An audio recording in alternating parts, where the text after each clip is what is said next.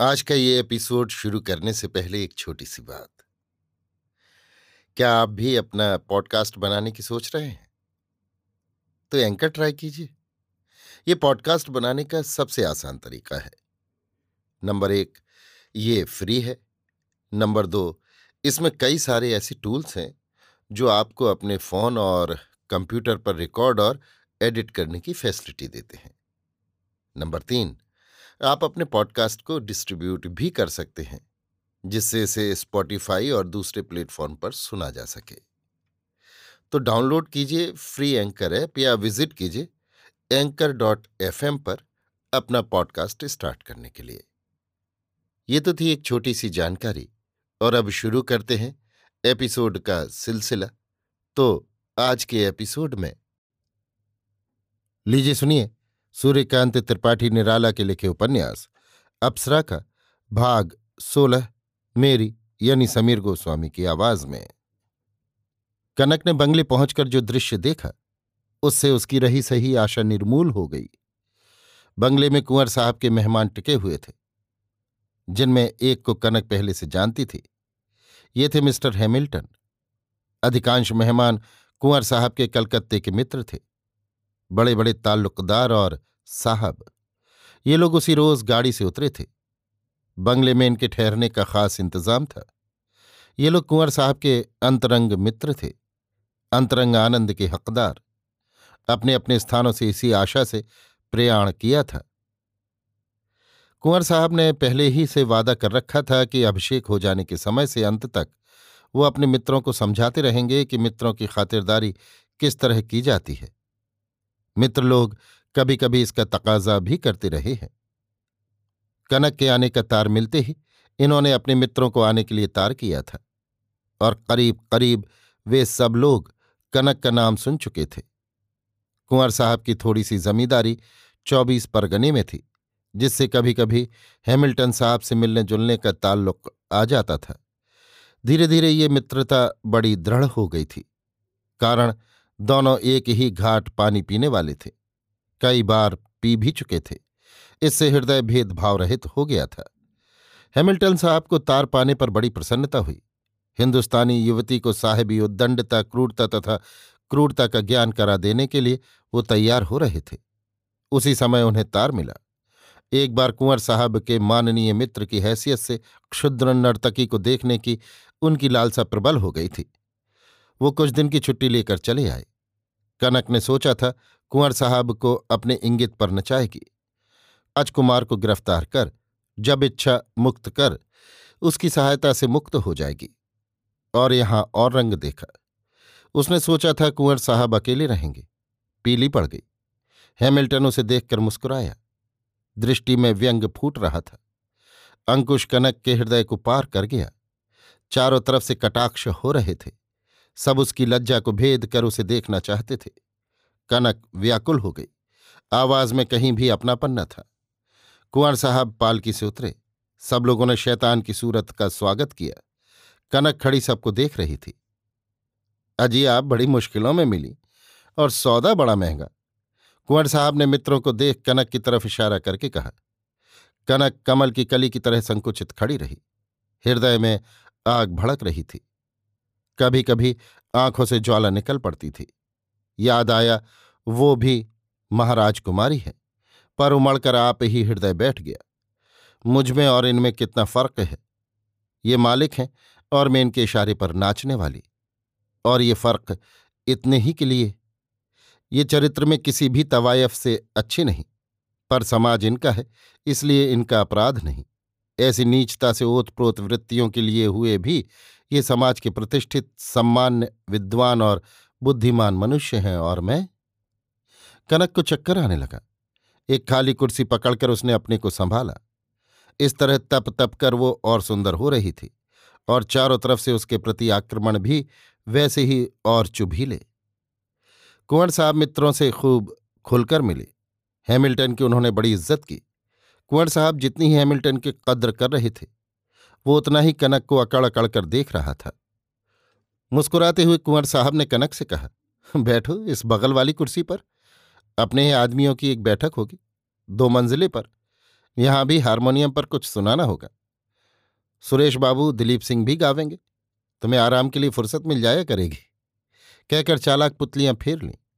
एक नौकर ने आकर कुंवर साहब को खबर दी कि सर्वेश्वरी बाई यहाँ से स्टेशन के लिए रवाना हो गई। उनका हिसाब कर दिया गया। कहकर नौकर चला गया। एक दूसरा नौकर आया। सलाम कर उस आदमी के गिरफ़्तार होने की खबर दी। कुंवर साहब ने कनक की तरफ़ देखा।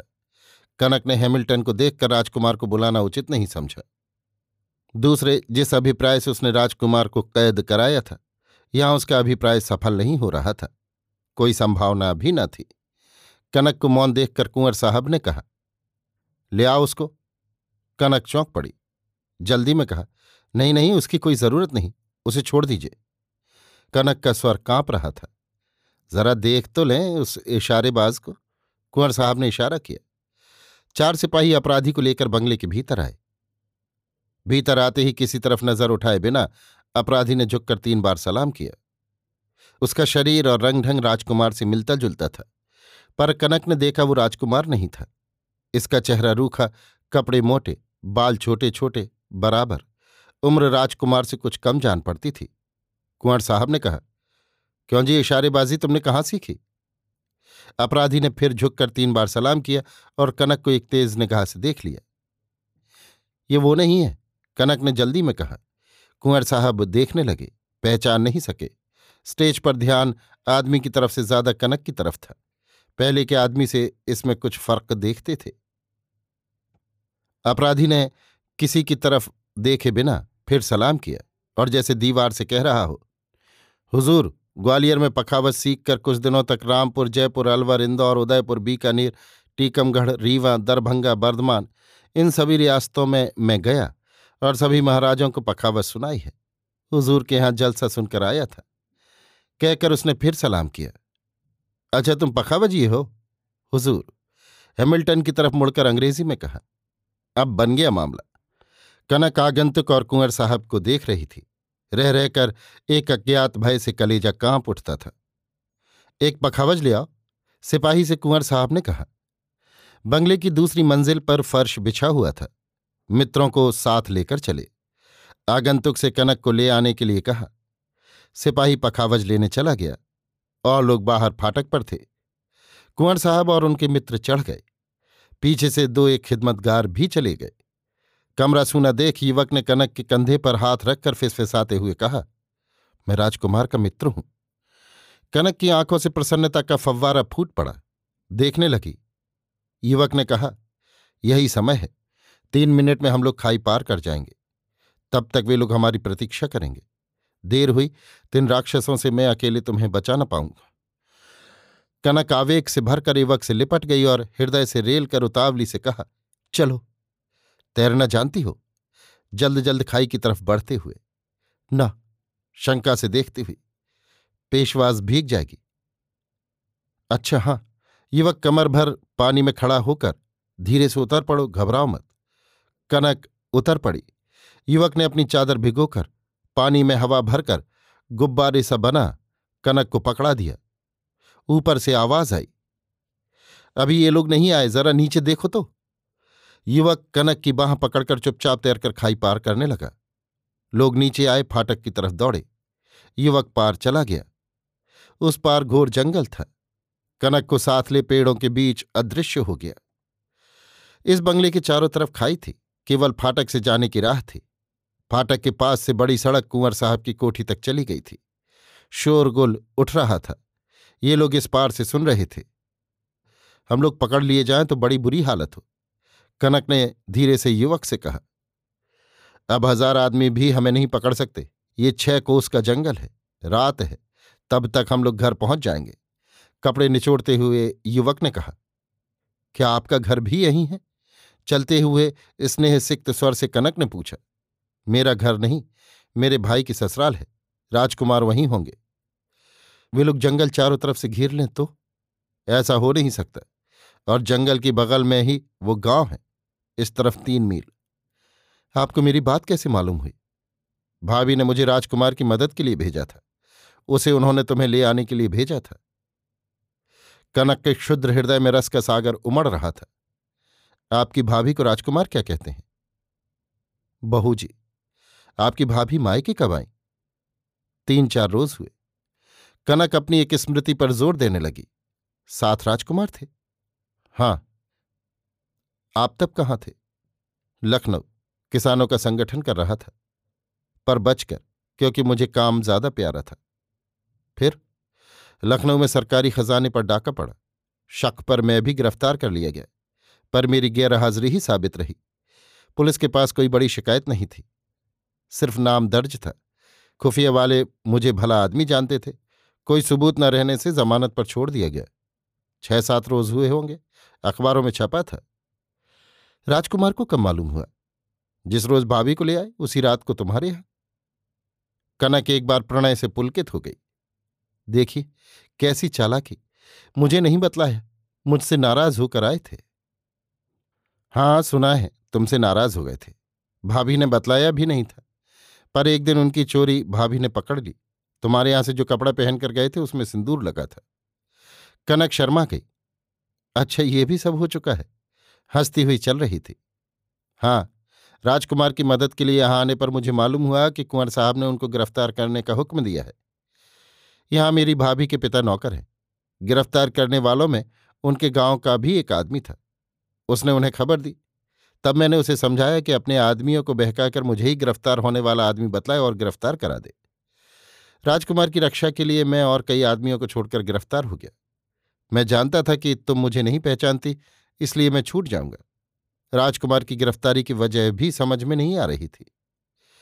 कनक ने बतलाया कि उसी ने अपनी सहायता के लिए राजकुमार को गिरफ़्तार करने का कुंवर साहब से आग्रह किया था। धीरे धीरे गाँव नज़दीक आ गया। कनक ने थक कर कहा, अभी कितनी दूर है? बस आ गए आपने अभी नाम नहीं बतलाया। मुझे चंदन कहते हैं। हम लोग अब नज़दीक आ गए। इन कपड़ों से गाँव के भीतर जाना ठीक नहीं। मैं पहले जाता हूँ, भाभी की एक साड़ी ले आऊँ, फिर तुम्हें पहना कर ले जाऊँगा। एक दूसरे कपड़े में तुम्हारे ये सब कपड़े बाँध लूँगा। घबराना मत, इस जंगल में कोई बड़े जानवर नहीं रहते। कनक को ढांढस बंधा, चंदन भाभी के पास चला। वहाँ से गाँव चार फरलांग के करीब था। थोड़ी रात रह गई थी। दरवाजे पर धक्का सुनकर तारा पलंग से उठी, नीचे उतरकर दरवाज़ा खोला। चंदन को देखकर चाँद की तरह खिल गई। तुम आ गए। इसने हार्थी शिशु की दृष्टि से भाभी को देखकर चंदन ने कहा, भाभी, मैं रावण से सीता को भी जीत लाया। तारा तरंगित हो उठी। कहाँ है वो? पीछे वाले जंगल में। बंगले से खाई तैरा कर लाया। वहाँ बड़ी खराब स्थिति हो रही थी। अपनी एक साड़ी दो, बहुत जल्द, और एक चादर ओढ़ने के लिए, और एक और उसके कपड़े बांधने के लिए।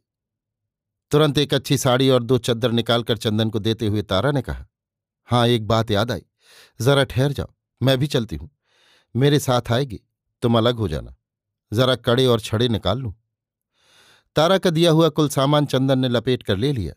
फिर आगे आगे तारा को लेकर जंगल की तरफ़ चला। कनक प्रतीक्षा कर रही थी। शीघ्र ही दोनों कनक के पास पहुँच गए। कनक को देखकर तारा से ना रहा गया। बहन, ईश्वर की इच्छा से तुम राक्षसों के हाथ से बच गई। कहकर तारा ने कनक को गले से लगा लिया। हृदय में जैसी सहानुभूति का सुख मिल रहा था, ऐसा उसे आज जीवन में नया ही मिला था। स्त्री के लिए स्त्री की सहानुभूति कितनी प्रखर और कितनी सुखद होती है, इसका आज ही उसे अनुभव हुआ। तारा ने साड़ी देकर कहा, ये सब खोलकर इसे पहन लो। कनक ने गीले वस्त्र उतार दिए।